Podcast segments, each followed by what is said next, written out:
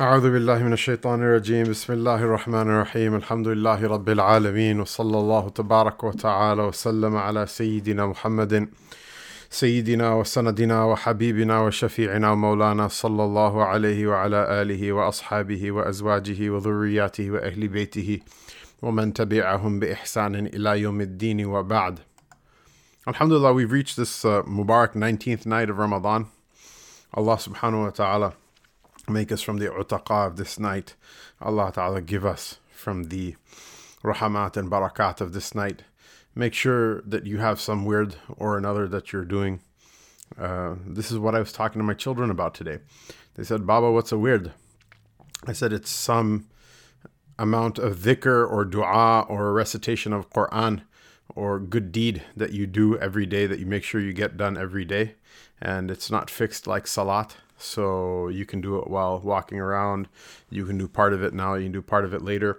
It can be something like reading a particular surah or set of surahs or saying a particular dhikr so many amount of times. Uh, um, you can have a sibha with you, or you can do it on your fingers, or you do however you want to between things while waiting for things. Your wird is on top of your fard prayers. Uh, all of them, they mesh together to form like a net, all of your different acts of worship so that on Mubarak times like Ramadan and like Jumu'ah and like after the prayers and like the time of the Salatul Eid and the uh, hour of prayers being answered on Friday and like the sacred months and like the day of Arafat, or when somebody does a good deed, whether it's you yourself or somebody in your vicinity, when you're in the holy places, uh, a number of times that the Kitab and Sunnah tell us that the fadl and mercy of Allah Ta'ala has come down, uh, that uh, your net is there and you can catch some of it that you don't pass by uh, those things heedless. Otherwise, there are many people who um, they're completely oblivious to the gifts of Allah Ta'ala that descend from that realm uh, by day and by night and uh, upon certain people and at certain times and in certain places and uh, they they they don't benefit at all so don't be from amongst them وقل رب اغفر وارحم وأنت خير الراحمين and say my Lord forgive and have mercy, and you're the best of those who have mercy. Somewhat in line with the topic of the life of Sayyidina Abu Bakr Siddiq and Sayyidina Umar ibn al-Khattab radiallahu ta'ala anhum wa an sahabati ajma'in.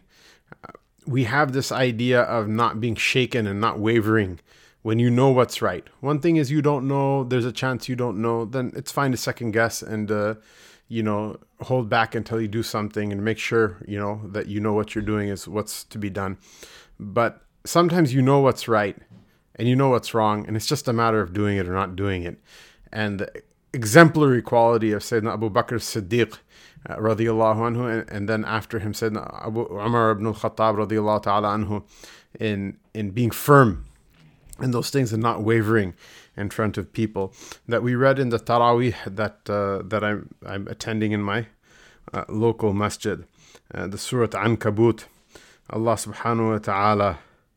Uh, he says in, in, in this surah, he says, وَمِنَ النَّاسِ مَن يَقُولُ آمَنَّا بِاللَّهِ From amongst people, there are those who say, we've believed in Allah subhanahu wa ta'ala. فَإِذَا أُوذِيَ فِي اللَّهِ جَعَلَ فِتْنَةَ النَّاسِ كَعَذَابِ اللَّهِ However, if that person is harmed when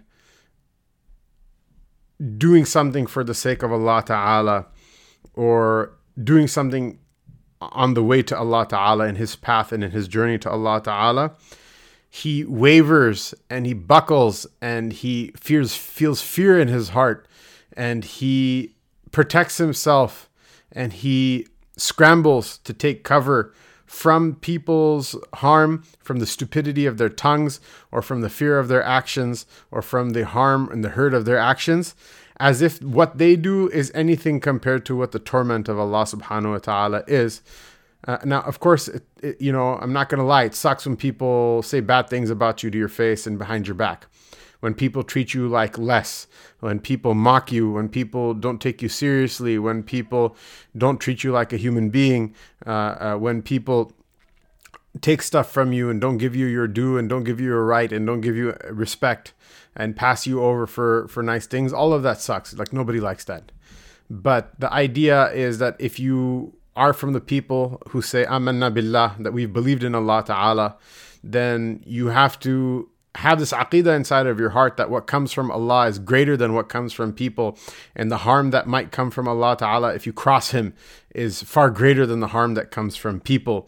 That you should keep your focus on Allah ta'ala and that should govern how you deal with people rather than people saying something and then you know people then will they'll, they'll even mess with their deen. They'll say oh well you know don't do this because bad for dawah or don't do this because you know like allah made the deen easy and this and that. Okay allah ta'ala made the deen easy. Nobody said you have to you know stand in the blazing hot sun with like a 20 pound boulder uh, uh, held over your head for the entire fast right? Don't do that. That's just dumb. You don't get any more reward for that you know go about your normal day and fast.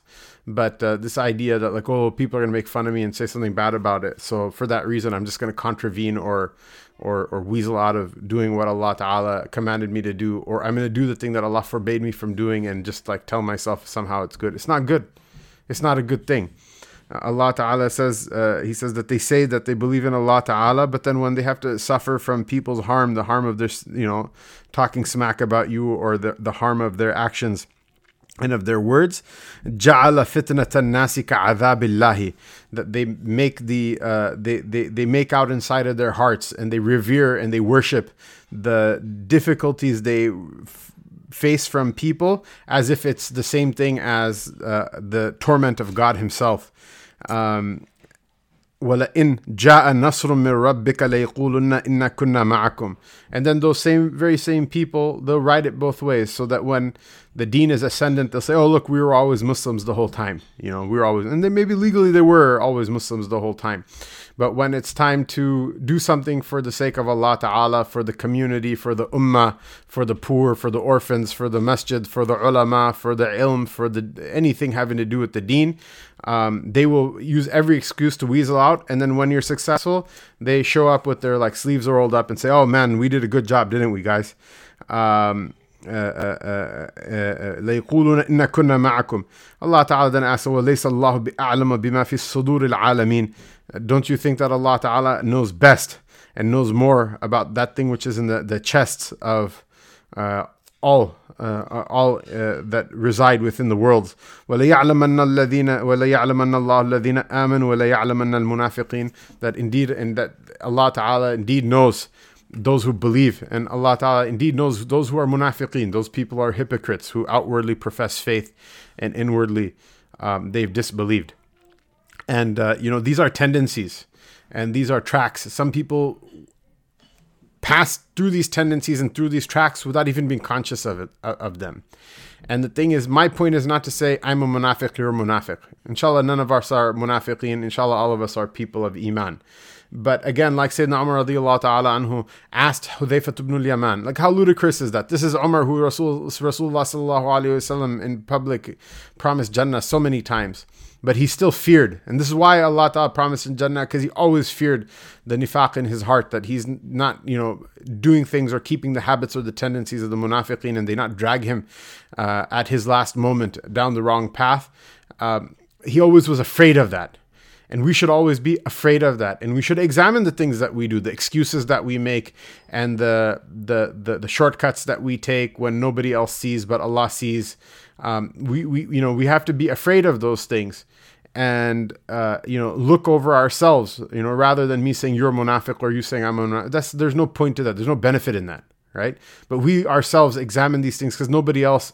That's the fun thing about uh, tasawwuf, mashallah. My friend Adam from college, he said it's like a boot camp, but you're your own drill sergeant. You know, you're the harshest person against yourself. You can be harsher against yourself than any drill sergeant or teacher or murshid or sheikh can be.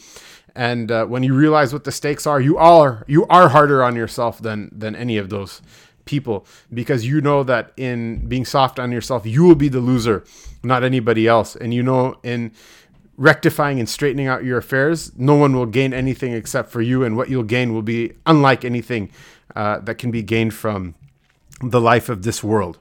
And so, you know, you know, let's look and see, you know, how much is it that we allow other people to dictate, you know, what we're gonna do, you know, to remind me of a piece of wisdom that you heard from your mother so many times. If everybody lined up to jump off a bridge, would you, you know, line up to jump off a bridge as well? The answer is hell no. And this is, I mean, this is a real thing. As ludicrous and as silly as it sounds, it's a real thing. Uh, uh, Ibn al-Athir, uh, you know, he wrote about, you know, the, he was in Baghdad. He was one of the few people who survived the Hulagu's like destruction of Baghdad.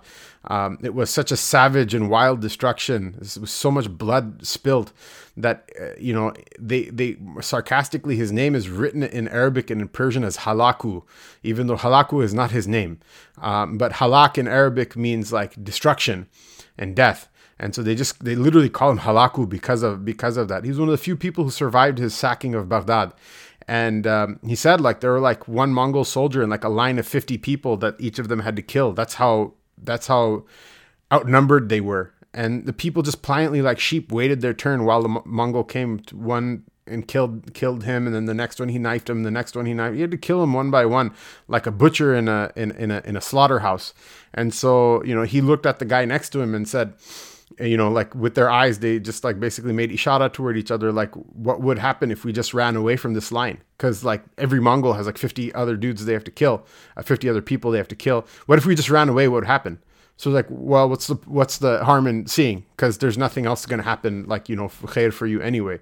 So they just ran away, and the Mongols were too busy killing everybody else that they, uh, you know, they, they couldn't do anything. They didn't have time to do it. They didn't have the resources to do anything. And you know what? Out of those 50 people, I'd rather be the two people who ran away rather than the 48 that stood in line to be killed. And this TikTok, it's killing its 50 people. And this uh, soft and fiqh optional approach to deen, it's killing its 50 people. And this uh, soft and dawah approach, uh, where you run away from every act of ibadah that, in which you show your slavehood to Allah subhanahu wa ta'ala and sacrifice something for His sake in favor of just you know running Islam that's some sort of like PR campaign or political party, um, that's killing its 50 people.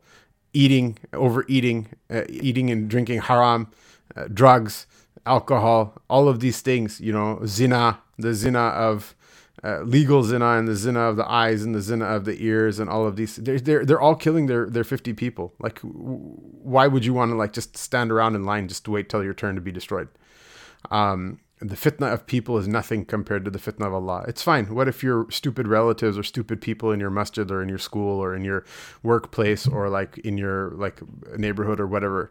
What if they say, "Oh, look, this guy's a Sufi now. He's a dervish now. Look at him. He's a big mullah. He's a big mutawa. He has a big beard and like you know he's a big whatever. He's you know ISIS and Phrysis and uh, uh, uh, you know Al Qaeda and Osama and Saddam and God knows whatever stupid names." Dumb people call you know dumb people will call you in order to wrongly associate the one who loves Allah and His Rasul sallallahu alaihi wasallam uh, with people who may even be criminals. Uh, who cares what they say? Uh, you know, who cares? I mean, what what what does it cost me that somebody else may have been created by Allah Ta'ala only to be a donkey to carry my sins for me on the day of judgment? I don't care. And neither should you. Uh, so so don't be those 48. Be those two who run away and and and and are spared and live a life uh, and be alive. May Allah Ta'ala give you life and may Allah Ta'ala give me life. So to continue with tonight's majlis uh, about Sayyidina Umar ibn al-Khattab radiyallahu ta'ala anhu. Uh, with regards to his passing, uh, Hazrat Sheikh Zakaria rahimahullah ta'ala writes, The Majusi, the Magian fire worshipper Abu Lu'lu', had attacked Sayyidina Umar radiallahu ta'ala anhu in the Fajr prayer. The wound was fatal. So there's a, a story behind this that uh, Hazrat Sheikh Zakaria didn't mention for the sake of brevity, but uh, it's also a testament to the justice of Sayyidina Umar radiallahu ta'ala anhu that Abu Lu'lu' was like a military engineer in the Imperial Persian army and uh, they were captured in battle and uh, enslaved. Uh, slavery is different in Islam than it is in the American South, or than it was in the American South, or than it is in the Constitution to this date, even though it's uh, abrogated uh, uh, in its practice. It's different. There is no slavery by race in Islam, nor is this idea that one race is superior to another inherently um, nor is this idea there in Islam. And in fact, I would go to the point to, to say that it's actually kufr to believe that. Yes, certain uh, aqwam, certain nations have honors Allah has bestowed upon them, but they are not in the uh, in the basic humanity of a person, but uh, they are uh, they're ancillary to what makes you a human being uh, after that. Rather, slavery was in the ancient world, and it was in Islam a way of dealing with war captives, uh, with hostile war captives. That uh, war captives were either executed, or they were ransomed, or they were freed, or they were enslaved, and it's basically a way of like jailing, giving people like life sentences uh, uh, from war captives.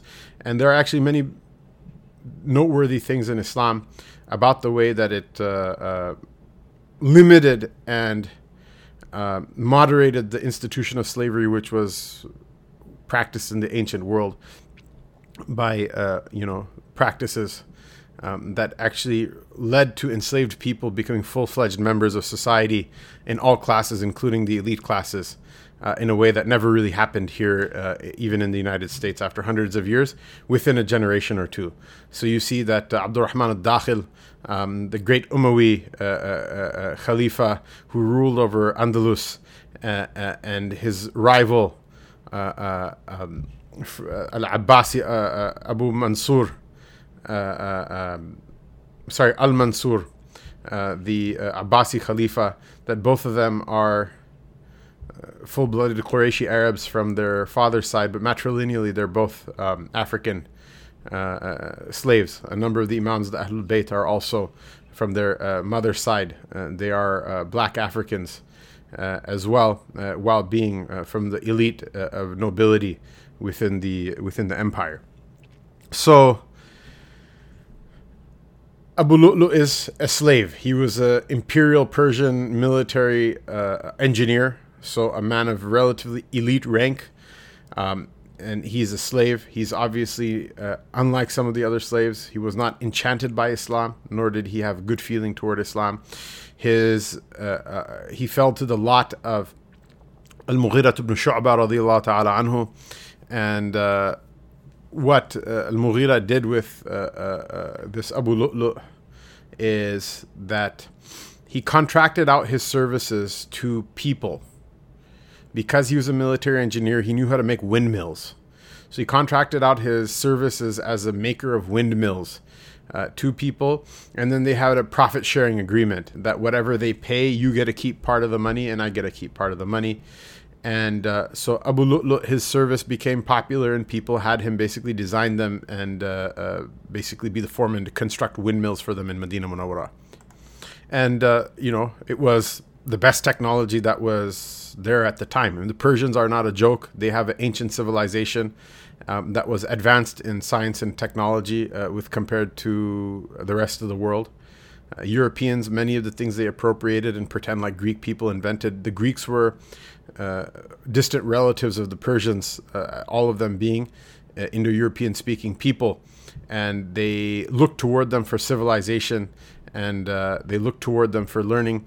And as is a sickness that the people of parts of Europe have to this day, they never attributed what they learned from, you know, what they learned to the ones that they learned it from. Rather, they pretend like they invented it themselves.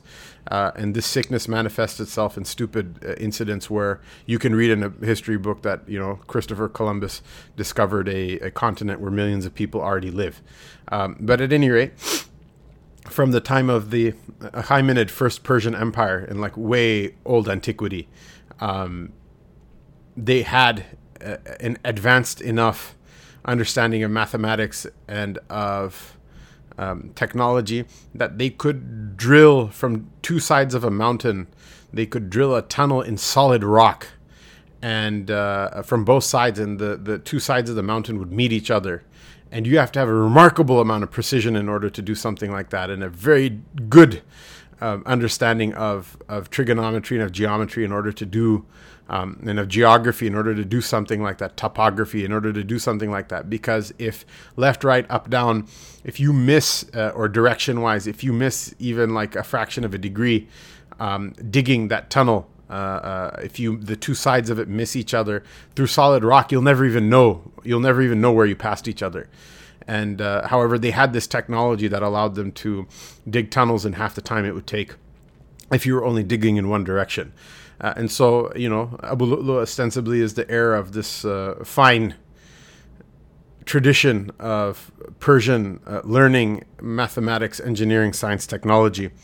And so after a while, his, his, his windmills became popular and he was disgruntled with Al Mughira ibn Shu'bah because he felt that Mughira was taking too big of a cut, that it was unjust that he was taking such a large cut. And so uh, Abu Lu'lu' raised the case to Sayyidina Umar radiallahu anhu uh, uh, as, a, uh, as a litigant uh, against his master that he's taking too much and this is not fair. And Sayyidina Umar radiallahu anhu uh, basically told him, look, you know, you're a slave. You took the field of battle against the Muslims and because of that, your sentence was that you should be uh, enslaved. And Abu Lu'lu' doesn't have to give you a dime if he doesn't want to. And uh, whatever he takes and whatever he gives, that's completely at his. Like legally, it's his. Um, it's his prerogative. And I'm sorry, like I can't do anything for you. And uh, in order to console, and so first of all, look at this. He's not a Muslim, and he's a slave.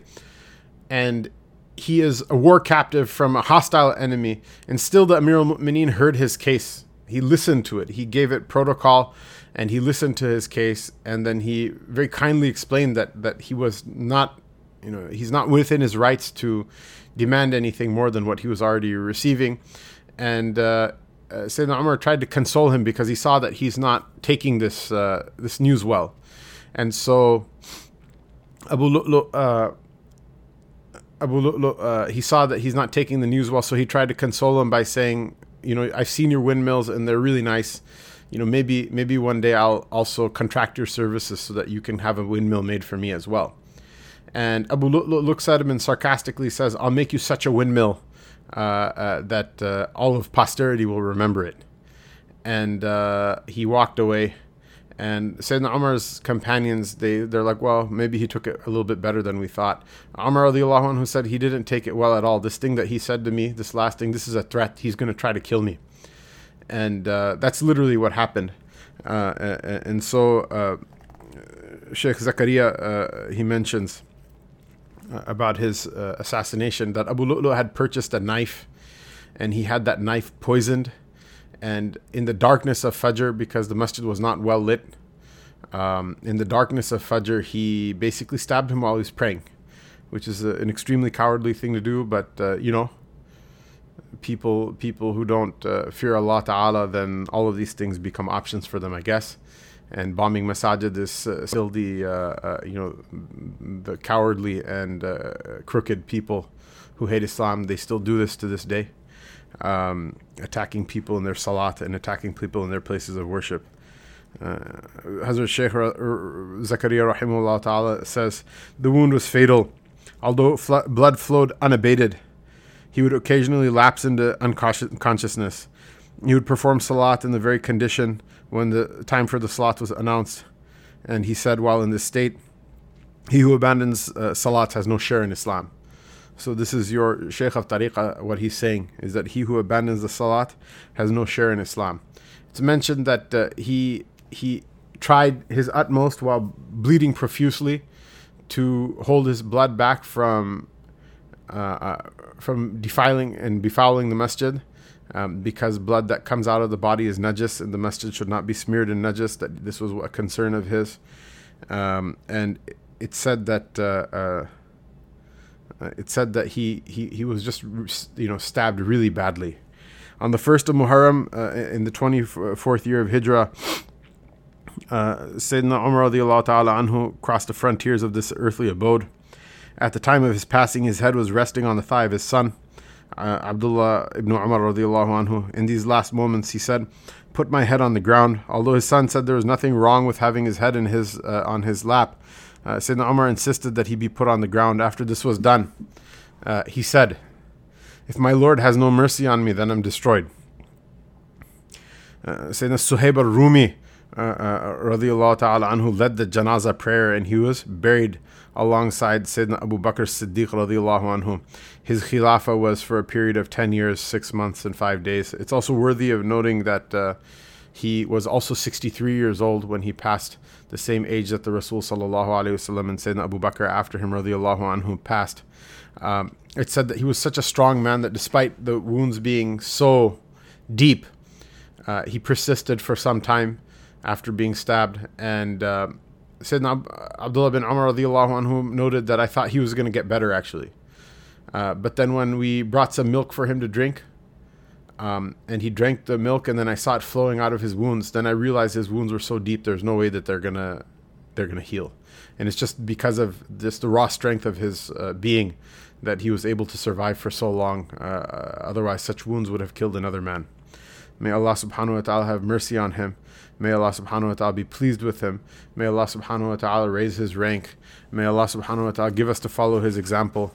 May Allah ta'ala allow us to be from those who feel this tawadu and feel this humility with Allah subhanahu wa ta'ala and remember uh, so intensely and so fervently and so emphatically um, the day that we are going to meet him and our dire need for being connected with that rahmah and with that mercy uh, so much so that it excites us and it motivates us to turn away uh, from those things uh, of this world for which people kill one another and for which people uh, have dreams and desires and chat and take pictures and cut themselves off from their parents and from their children and from their spouses and from their relatives and from their loved ones. That uh, may our love for the meeting of Allah Ta'ala also make us lose interest in those things. Uh, uh, so that uh, we may be better people and we may receive something better both in this world and the hereafter. وصلى الله تبارك وتعالى وسلم على سيدنا محمد وعلى آله وصحبه أجمعين والسلام عليكم ورحمة الله وبركاته